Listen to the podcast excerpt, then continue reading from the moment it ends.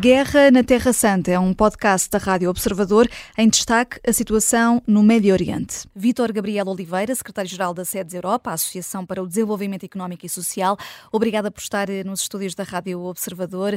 Eh, Israel eh, revelou o plano para o pós-guerra em Gaza sem a presença do Hamas e de civis israelitas. É um modelo de governação futura para a faixa de Gaza, com entidades palestinianas a gerirem o território, enquanto Israel fica com a responsabilidade pela, pela segurança. Que análise é que faz a este plano? Parece-lhe que pode ser o início para algum tipo de conversações de paz? Uh, antes de mais, boa tarde. Uh, eu acho que Israel tem sempre atirado os objetivos uh, para muito altos, ou seja, Israel tem sempre, uh, com estes objetivos muito altos, tenta manter uma pressão grande sobre os países que, que, apoiam, que apoiam e que, e que sustentam um pouco os adversários de Israel, mantendo assim uma pressão também muito alta na, na região. Eu acho que esses objetivos que Israel está a traçar neste momento são, são demasiado altos para aquilo que, que se espera naquela região uma vez que o Bloco Ocidental eh, defende sempre um, ehm, a criação de dois Estados, não é? Portanto, há muita gente, portanto, muitos líderes defendem a criação de dois Estados e, essa, e essa, essa, essa, essa forma que Israel está a encontrar para se projetar no futuro um, não é coincidente com, com a opinião de muitos líderes internacionais, o que eu penso que será para colocar pressão, mas não será tão realista como a pressão que está a colocar. Hum. O presidente do Irão diz que a guerra em Gaza vai terminar com a destruição de Israel, isto mesmo depois do ataque no cemitério iraniano ter sido reivindicado pelo Estado Islâmico e não ter sido, portanto, Israel ah, como suspeitava o presidente do Irão. Mesmo assim, o regime iraniano continua a escalar o discurso.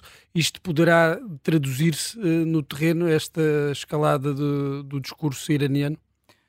Sim, Israel tem Israel, se formos a ver nos últimos meses, eh, nos últimos meses que, que, que, desde que o conflito começou e nas últimas semanas tem sofrido uma pressão enorme dos países que estão à volta na, na região, não é?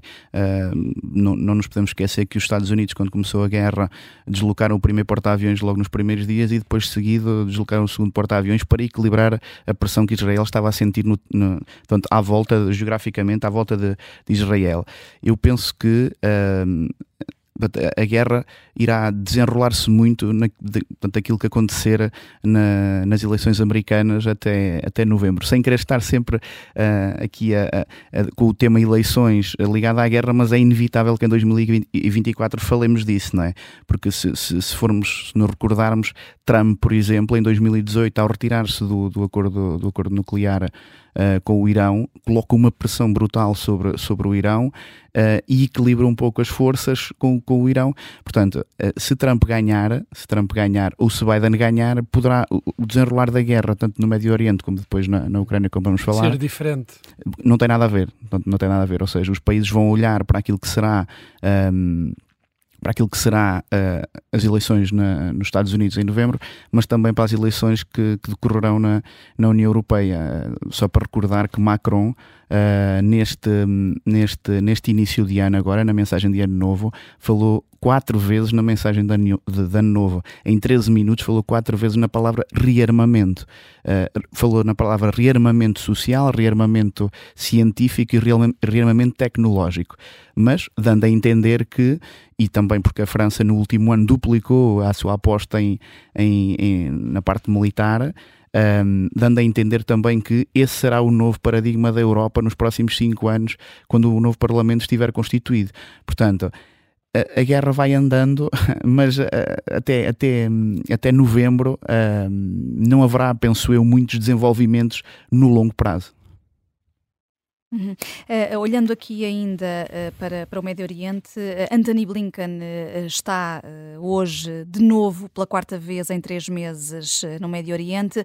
é uma, uma visita, será a visita mais importante até agora e até tendo em conta o escalar do, do conflito e este tom dos últimos dias com o Irão, o Hezbollah e Israel a trocarem aqui acusações? Sim, eh, Blinken irá, irá às vezes que forem necessárias uh, tanto à Ucrânia e, ao Médio Oriente até novembro uh, porque quem manda na política externa são os dólares, não é? São os dólares e os euros, mas sabendo que os dólares neste caso têm, têm mais força, Blinken irá tentar que uh, Israel vá, uh, tanto com cedências uh, mínguas, ou seja, com cedências pequenas durante estes meses, cedendo um pouco à pressão ocidental e esbatendo um pouco os problemas que têm tido internamente nos Estados Unidos, uh, e, para que Biden possa ganhar. Se, se Israel, se Israel, peço desculpa, se Biden uh, não conseguir um, uma boa afirmação nestes, nestes dois conflitos, mas não gastando muito dinheiro, porque esse é um tema muito, muito caro, muito para os, para os, para os americanos, uh, a parte da política económica e aquilo que Trump também trouxe quando, quando esteve nos Estados Unidos e na, no ciclo económico que Trump liderou, um, que Biden não desgaste muitas finanças nestes dois conflitos que estão muito longe geograficamente dos Estados Unidos da América. E Blinken, Blinken uh, irá às vezes que forem necessárias, tanto a, um, a, um, a uma, zona do globo, tanto como a outra, onde, onde existem os dois conflitos, um, para, em termos de diplomacia, conseguir que o conflito se vá esbatendo e que uh, não vá havendo muitos, muitos tumultos em termos de conflito uh, até novembro. A Guerra na Terra Santa é um podcast da Rádio Observador. Vai para o ar de segunda a sexta, depois do noticiário das nove e meia da manhã, e tem nova edição depois da síntese das quatro e meia da tarde. Está sempre disponível em podcast. Eu sou a Vanessa Cruz.